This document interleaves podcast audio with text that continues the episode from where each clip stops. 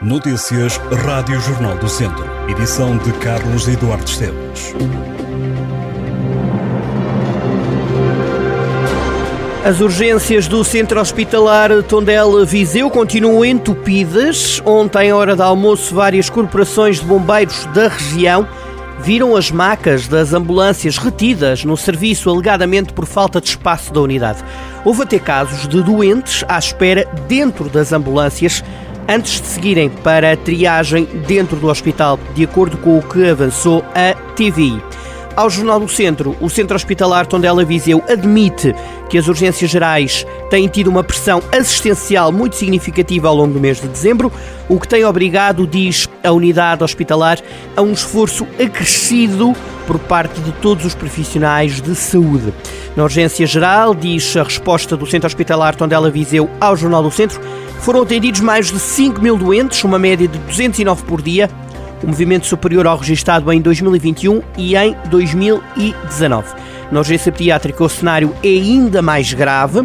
Este mês já foram registados mais de 3 mil episódios, o que dá uma média de 127 por dia, o que representa um aumento de 111% face a 2021 e de 40% relativamente à situação antes da pandemia que se viveu em 2019.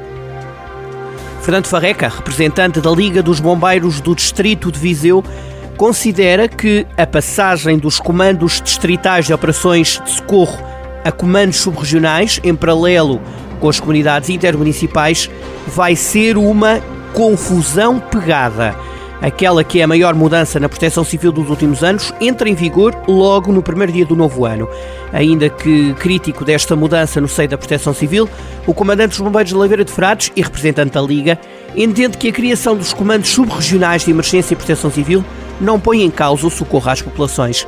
Fernando Farreca espera é que, como prometido, esta alteração não mexa na organização dos bombeiros.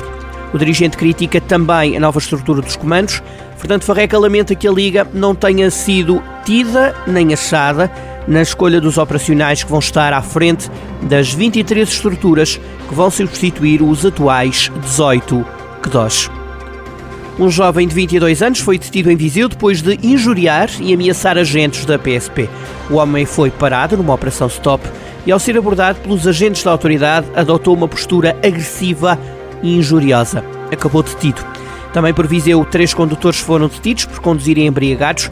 Os três homens tinham uma idade entre os 31 e os 52 anos e as taxas variaram entre os 1,24 e os 2,13 gramas de álcool por litro de sangue. Foi ainda detido em Viseu um homem com 30 anos por conduzir sem carta. 2022 está a chegar ao fim, mas a fase de grupos da Divisão de Honra ainda entrará pelo novo ano e há clubes que estão ainda a lutar por chegar aos quatro primeiros lugares do grupo. Havendo dois grupos, a matemática dita que oito equipas vão lutar pelo título distrital e consequente subida ao Campeonato de Portugal, sendo que os restantes clubes que não consigam chegar aos quatro primeiros de cada grupo terão que lutar pela manutenção numa outra luta que também promete centrar atenções. Para já, restam apenas quatro vagas no grupo dos eleitos. Sinfães e Lamelas a Norte e Mangualde e Penalva do Castelo do Sul têm já garantida a passagem para a fase de subida e também para a possível chegada ao título de campeão distrital. Com nove pontos em jogo, a Norte pode ainda chegar à próxima fase várias equipas. Em terceiro lugar nesta fase está o Nunes com 25 pontos, em quarto lugar está o Lamego com 23. A Sul, a luta está mais reduzida, com passagem garantida estão Mangualde e Penalva. Atualmente o terceiro lugar é ocupado por Oliveira de Frades, o Nelas é quarto classificado todas as contas em jornaldocentro.pt. A equipa de juvenis do Tondela já conhece os adversários na fase de manutenção na primeira divisão de juvenis. Ora, os Auriverdes terminaram a Série B em sétimo lugar com 13 pontos. Em 18 jogos, o Tondela ganhou 4, empatou 1 e perdeu 13.